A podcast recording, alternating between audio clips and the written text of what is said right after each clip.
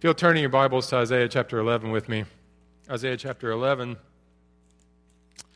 We'll pick up this morning where we left off several weeks ago. Hope you guys are having a great summer. Buying a lot of lemonade from kids selling it on the side of the road. You know, my there's some kids, including mine, that have got a lemonade stand on Hillbrook. You can come on by two or three days a week, invest in the Milton family, buy some lemonade.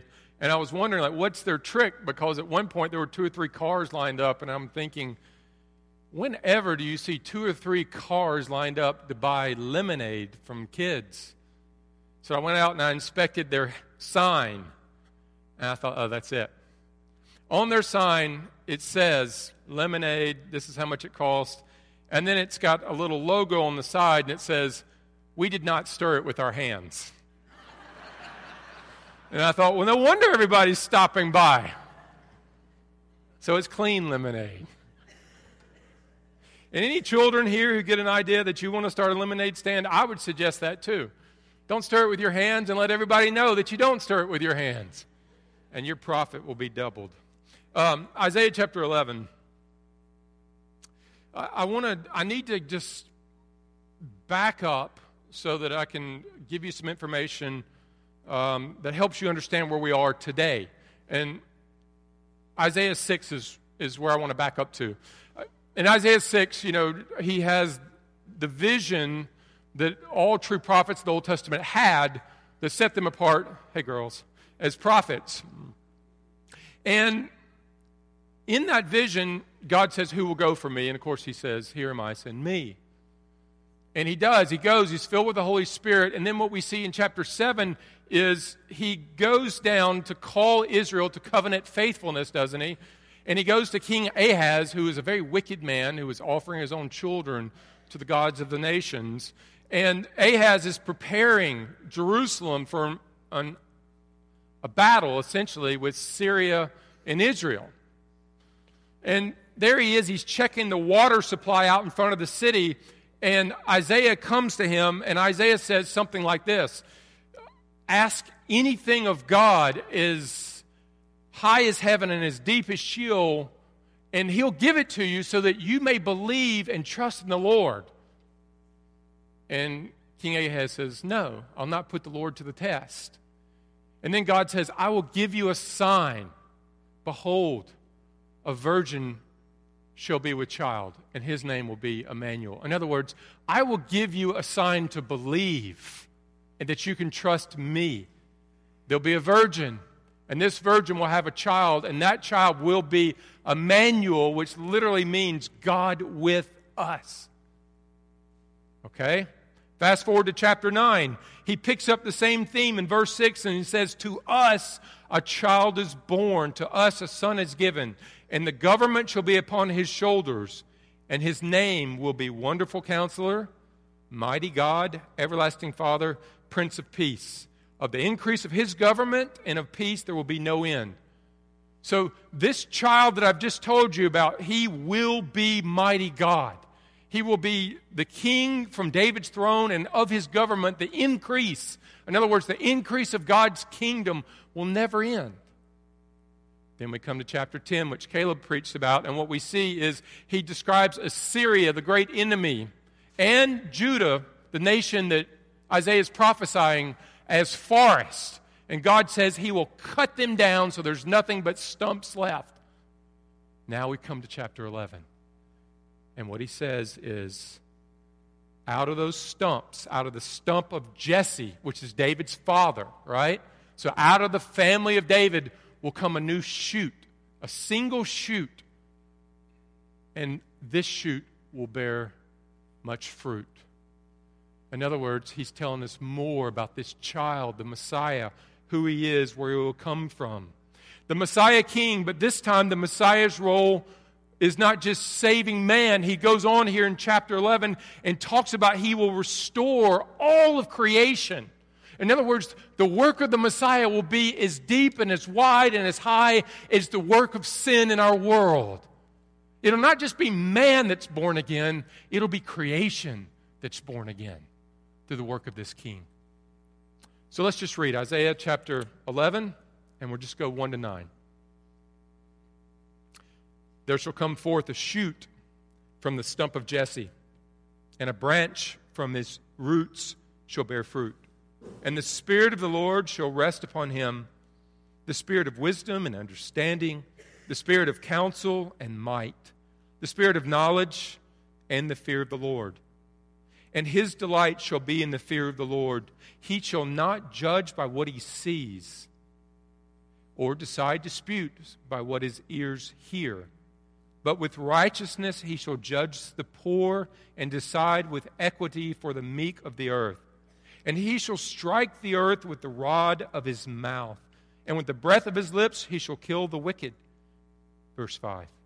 Righteousness shall be the belt of his waist, and faithfulness the belt of his loins. The wolf shall dwell with the lamb, and the leopard shall lie down with the young goat, and the calf and the lion and the fatted calf together. And a little child shall lead them. The cow and the bell and the bear shall graze, their young shall lie down together, and the lion shall eat straw like the ox. The nursing child shall play over the hole of the cobra and the weaned child shall put his hand on the adder's den. They shall not hurt or destroy in all my holy mountain, for the earth shall be full of the knowledge of the Lord as the waters cover the sea.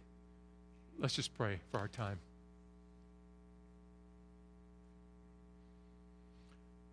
Father, we thank you so much for the pictures in your word of the Messiah the child, mighty God, the Prince of Peace, his first coming, and now we begin to see a taste of his second coming, Lord. And he will restore all things, O oh God. Lord, I pray right now that we would have eyes to see and ears to hear the Messiah, Christ, our Savior, speaking to us, Lord, calling us, Father, encouraging us, Lord, through His Word. Let your Holy Spirit glorify your name and give clarity to this text, oh God, so that when we leave here today, our desire would be to worship this week. Our hearts would be refreshed and your name would be honored, Lord. And I pray all this in Jesus' name. Amen. Did you notice those last words? And the earth shall be full of the knowledge of the Lord as the waters cover the sea. And you know, when I read that, I was thinking, well, how will knowledge bring the wolf to lie down with the lamb? How, how, you see that? How, that's what he's describing what's going to happen, and it's going to happen through the knowledge of God. And so, how does that happen? Well, we need to learn a few things about knowledge from a man like John Frame, and he says three things you need to know about knowledge. First, type of knowledge is about facts. So, um, you might know that the earth is filled with water in many places, and 96.5% of that water is in the ocean. That's a knowledge, isn't it? It's a type of knowledge. It's knowledge about a fact. And there's a second type of knowledge, and that's a knowledge of skills. So, my children have a knowledge of how to make lemonade without their hands. That's a real skill that a lot of children don't have. That's a joke. You can laugh at that. I'm sure your children know how to do that quite well, too. And then there's a third type of knowledge. It's not just skills and it's not just facts, it's a personal knowledge. It's a knowledge of a person, isn't it?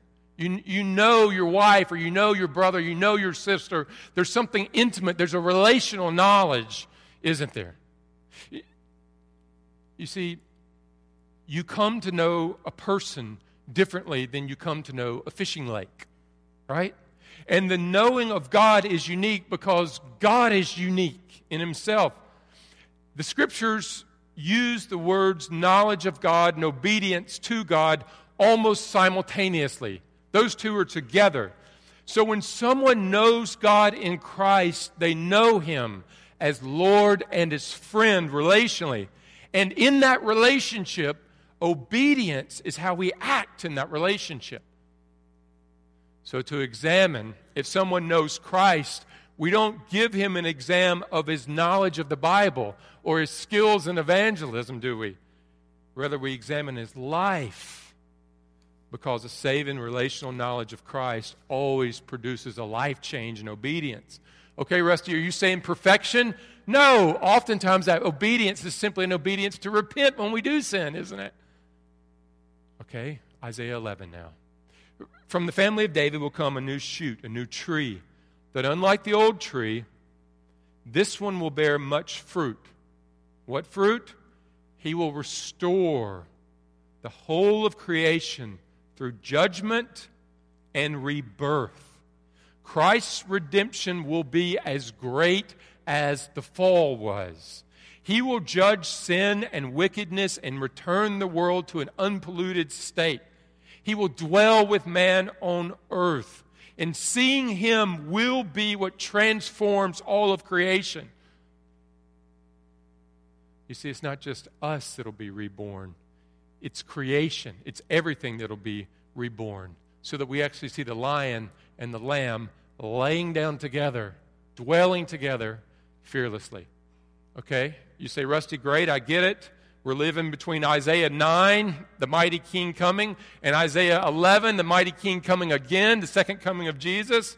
Emmanuel has come, and he's coming again. I get that.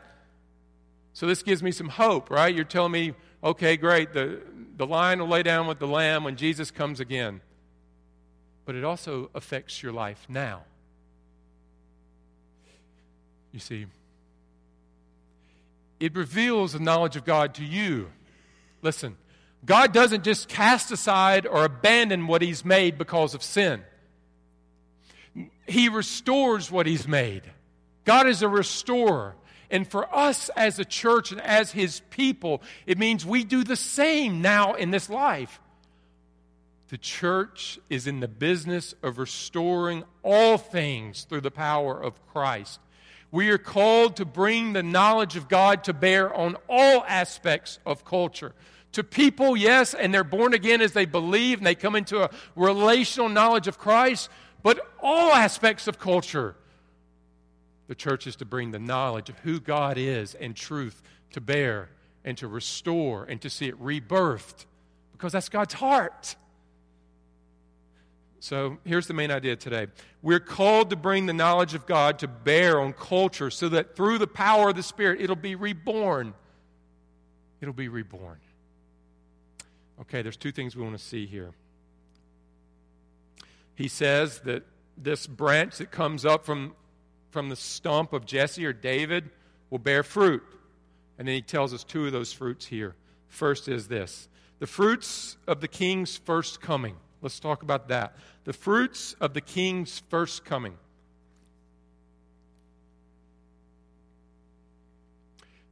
Now, he starts with the Holy Spirit here. And do you remember David when David was a boy? And you remember how Samuel comes, God tells Samuel, anoint the king and fill a horn with oil and go to Jesse's house? You remember that story? and how Jesse pulls out all of his sons, and God tells him, No, this is not, none of these are to be king. Is there another? Of course, they go and get David. They pull him down from the mountains as he's been shepherding, and God says, This is the one, anoint him with oil. Now, I want to read to you what it says here Arise, anoint him, for this is he. And when he did, the Spirit of the Lord rushed upon David from that day forward. Now, look at verse 2 with me in your Bibles. And the Spirit of the Lord shall rest upon him the Spirit of wisdom and understanding, the Spirit of counsel and might, the Spirit of knowledge and the fear of the Lord. Isaiah is saying, This king will be like his father David. He will be anointed with the Holy Spirit. In fact, it will not come and go, it will rest upon him. That's why John the Baptist says this in John 133 upon whom you see the Spirit descending and remaining on him, this is the Son of God. So when the Holy Spirit comes on Jesus in Luke chapter 3, and God says, This is my Son, it is a public proclamation that this is the shoot of Jesse. Do you see that? This is the one that will be filled with the Holy Spirit. This is the Messiah. This is Emmanuel. Now, he mentions some of the gifts of the Spirit, doesn't he? Wisdom, understanding, counsel, might, knowledge, and the fear of the Lord. And so, what we see is the king will be different. He comes from small beginnings, not a royal pomp and pageantry, not wealth and, and great circumstances. All the wealth of Judah has been cut down. This king would come from a stump, which means the humblest of beginnings he'll come from. Now, he's full of the Spirit, of course. And notice this he gives us one quality twice. Look there in your Bibles. Verse 3 He delights in the fear of the Lord, and his delight shall be in the fear of the Lord. He will not delight in having lots of wives or military conquests or wealth, but his greatest joy will be in the fear of God. What does that mean? Does that mean he's afraid of God and he enjoys being afraid of God? Well, literally in the Hebrew, it means the fear of God is fragrance to him. The fear of God smells real good to him. It means the king has utter reverence and awe for God's will to be done. The Father's will is his greatest delight and joy. Let me explain. In the Iron Age, there was a group called the Gauls. Maybe you've heard of them. And they controlled Germany and France. And one time, a group of Gauls went into Italy and they tasted what they called the sweet wine of the vine of Italy. They could never be satisfied until they conquered the country where it grew. They wanted it because of how much delight they had when they tasted it. That which we delight in, we are willing to suffer to have. For Christ, his greatest joy and delight was doing what his Father wanted. Because obedience brings intimacy with God, and intimacy with God is where joy is found. The greatest joy is found in obeying God. There is no joy in relationship with God when we are not close to Him in communion. And so, what he's saying is, My greatest delight is in the fear of the Lord, which means to do the will of God, because when I do that, I'm close to Him, and intimacy with Him is where true delight and joy is found. Distance from Him is where sadness and sorrow comes in. And so he's saying, I delight to be close to him, to do his will, because that's where joy is found. Now, notice verse 3 and 4, how he talks about that affecting how he leads. He shall not judge by what his eyes see or decide disputes by what his ears hear, but with righteousness he shall judge the poor and decide with equity for the meek of the earth. He shall strike the earth with the rod of his mouth, and with the breath of his lips he shall kill the wicked. Listen, because the Messiah's delight is in the will of God, he treats people with righteousness and justice. He does not delight in what he sees or what he hears. He's not in awe of man, but he's in awe of God. He is not controlled by fear of not doing the will of man. He is utterly controlled by fear of not doing the will of his Father in heaven. And notice how he describes it the poor and the meek. Poor people who have been humbled to their knees by their misfortunes in this world. The meek are people who have inwardly, spiritually been humbled because of the sin in their heart. And he's saying this king will care in righteousness and justice, justice for those who are spiritually bankrupt and those who are poor and physically and material things bankrupt. Now, notice lastly there, how does he care for the poor and the meek? Well, he is righteous towards their oppressors. His word is a rod that strikes the sin of the world with rebuke and a call for repentance. In other words, his very word that he speaks, which we have, is a call for repentance, justice, and righteousness. And notice eternally, it will be the words of his mouth that pass eternal judgment and destruction upon the wicked. Now, how does that, how does that change how you see the poor and the meek? I want to show, tell you just a little something from Deuteronomy 26. In Deuteronomy 26, God commands Israel after their grape harvest, and they've got all this fruit. He tells them, I want you to tithe on that, right? But I don't want you to tithe on what's on the bottom of the barrel. I want you to tithe your first fruits. I want you to tithe your very best. And I want to read to you who to give it to, he says. Give it to the Levites. That's the priest who had no land. Give it to the sojourners. That's people who had no home. They're just traveling through. Give it to the fatherless and to the widow so that when they come to our towns, they can eat and they can be filled. And he concludes with this God commands you to do this. Now, notice this with all your heart and with all your soul.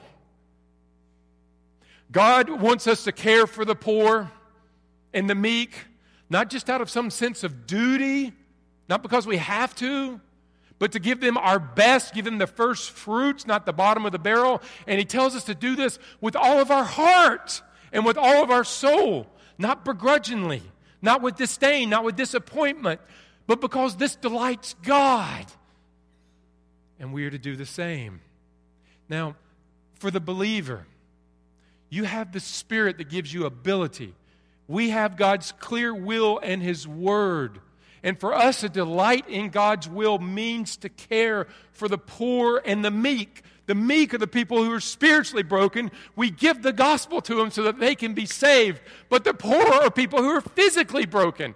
And we have an obligation to care for them with all of our heart and all of our soul because this is what delights God. In the same way, God said to do my will with all your heart because I brought you out of slavery, he tells them, into a land of milk and honey. So, in other words, he tells Israel, do this because I brought you out of the land of slavery. You were slaves and now you're in the land of milk and honey. In other words, because of the grace I've shown to you. My friends, that is the gospel to us, isn't it?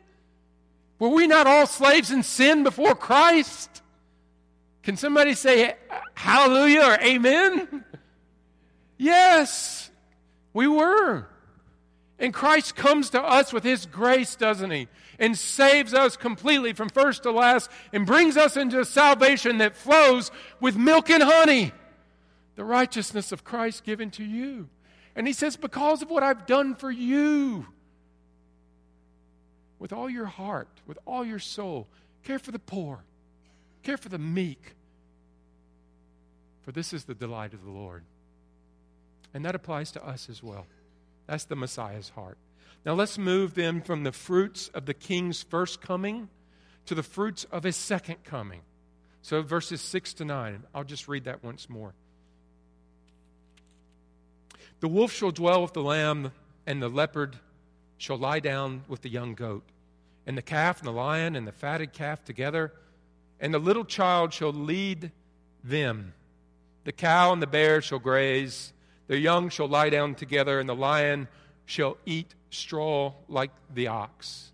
The nursing child shall play over the hole of the cobra, and the weaned child shall put his hand on the adder's den. They shall not hurt or destroy in all my holy mountain, for the earth shall be full of the knowledge of the Lord as the waters cover the sea.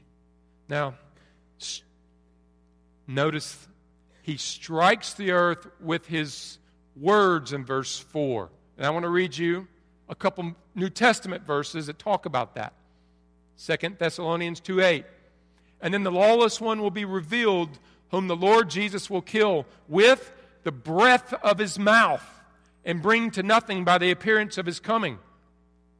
Revelations 21 5 and 8. Behold, I am making all things new. That's what we're talking about. But as for the cowardly, the faithless, the detestable, for murderers, sexually immoral, sorcerers, idolaters, liars, their portion will be in the lake of, of fire that burns with sulfur in the second death. When Christ comes again, he will judge the world and also make all things new through his word. And what we have here is a glimpse of what that will look like.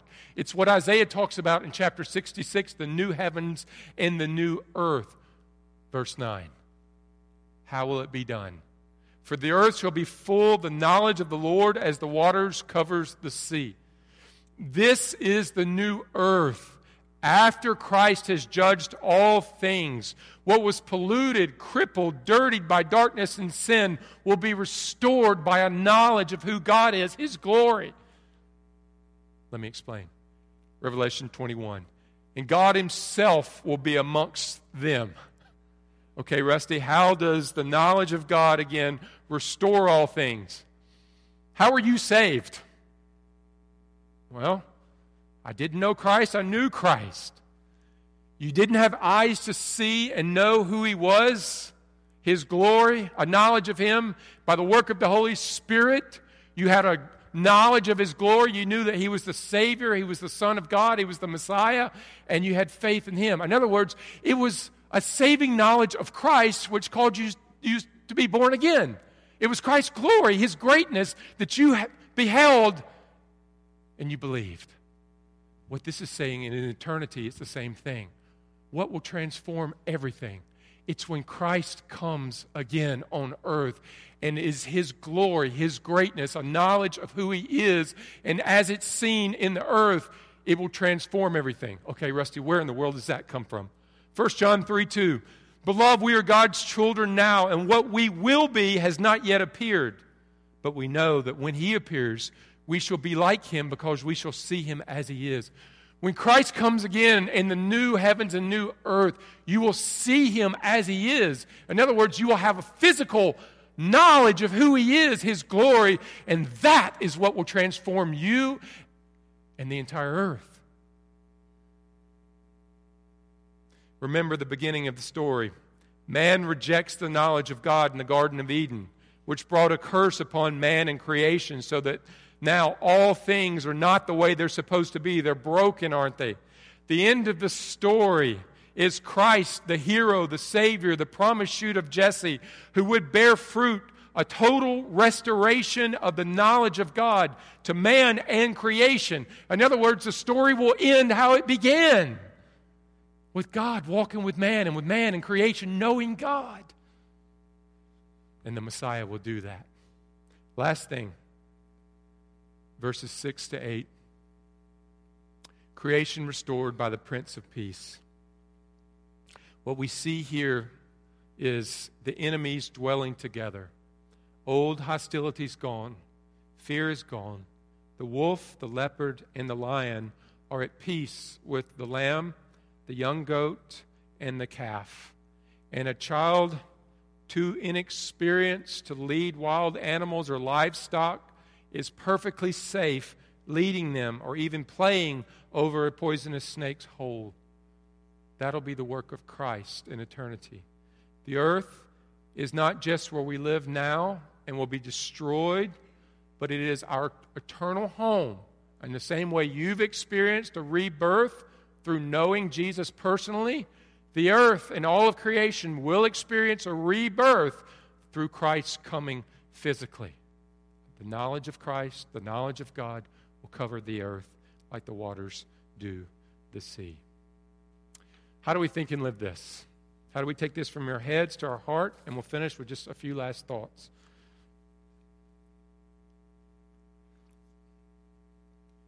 This does more than just give us a hope for the future. It does more than just say, okay, my life is rough now, it won't be rough one day but it tells us what the role of the church should be in culture now.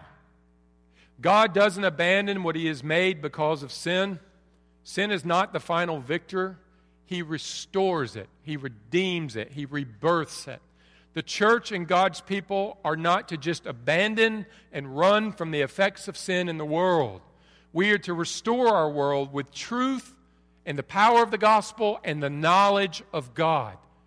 The answer is always here. We bring the knowledge of God to bear upon our world. That's how the world will be transformed. What do I mean? Well, your marriage. We don't quit because it's hard and you're married to a sinful person who mixes lemonade with their hands.